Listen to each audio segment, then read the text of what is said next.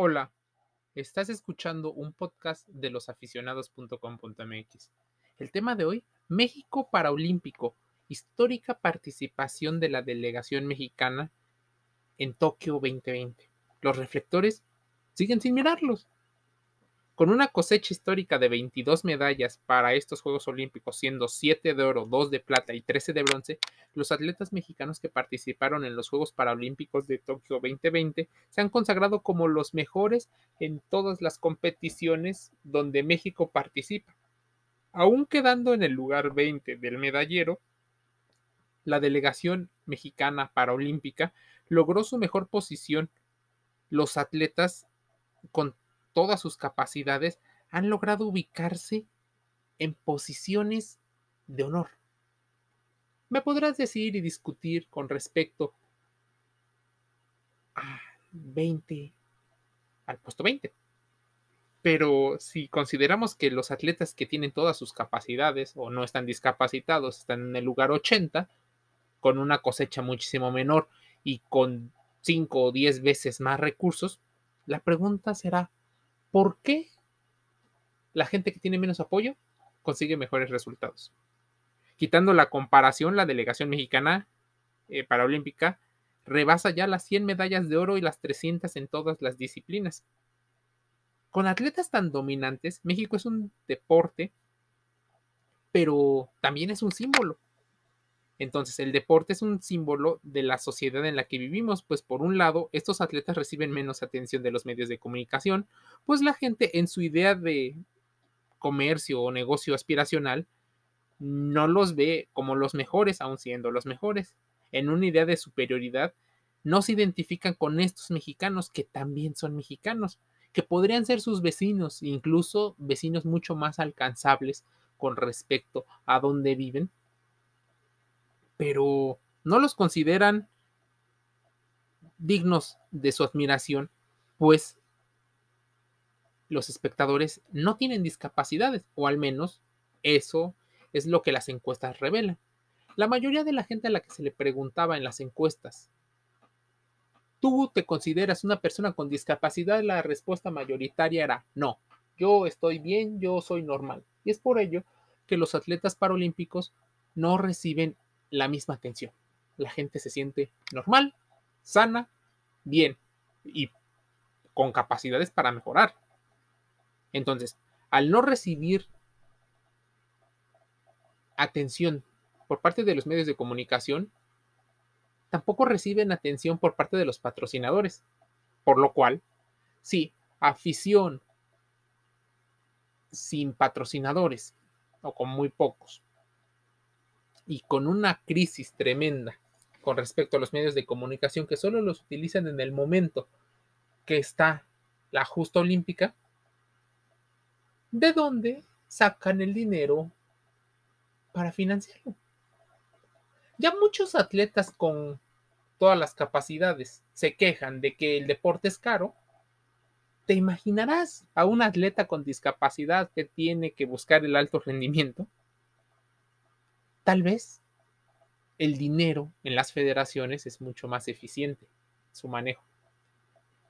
Otra situación, y ahí es el hilo negro, el gran secreto de por qué México Paraolímpico llega a tener más éxito.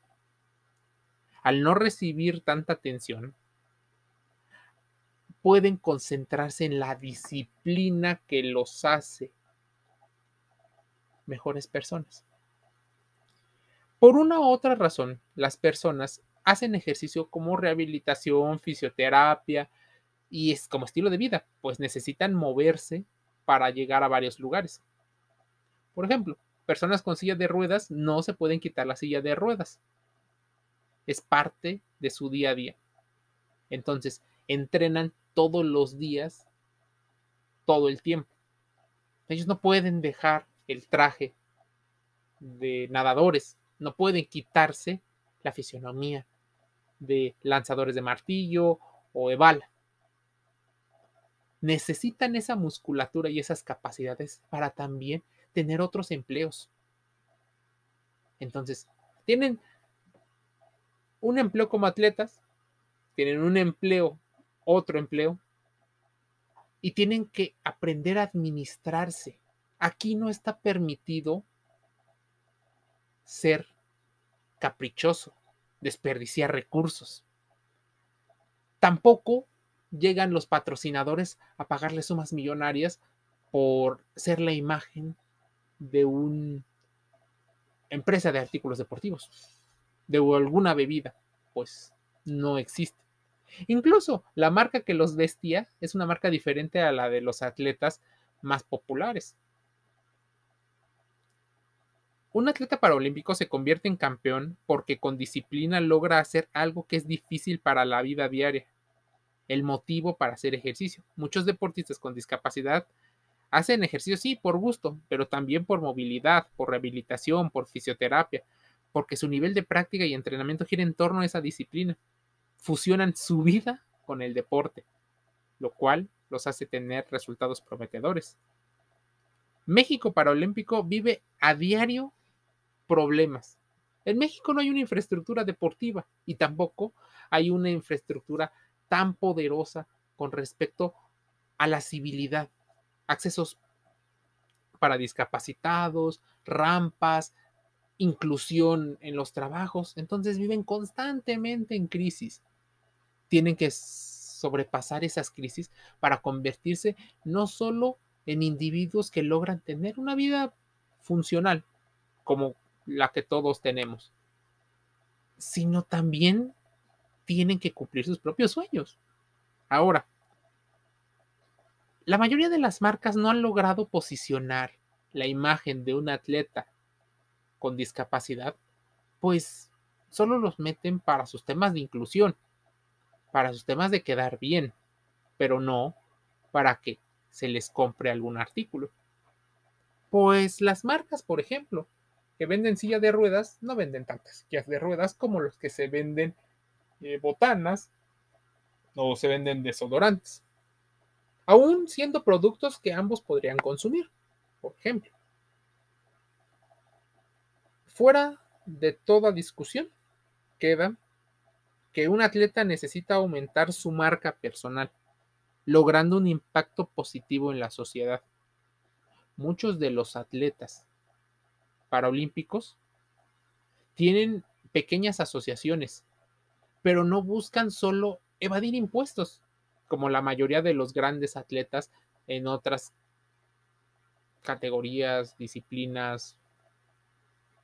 Lo buscan porque saben que hay compañeros con las mismas discapacidades y problemas que ellos tienen. O sea, que la función es ayudar, no hacerse de más dinero. En particular, muchos de los atletas de gran fama en otras disciplinas sin discapacidad tienen fundaciones, y esas fundaciones sirven en gran medida para impulsar sí su marca personal, pero pocas personas conocen esa fundación. Ellos buscan recursos y los recursos llegan porque son populares, porque son marcas, porque son jóvenes.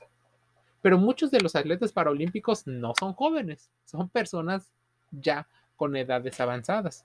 Por ejemplo, hay atletas que llevan cuatro, cinco o hasta seis participaciones en Juegos Olímpicos, cosa que en otros Juegos Olímpicos, sin los de sin discapacidad, no existen.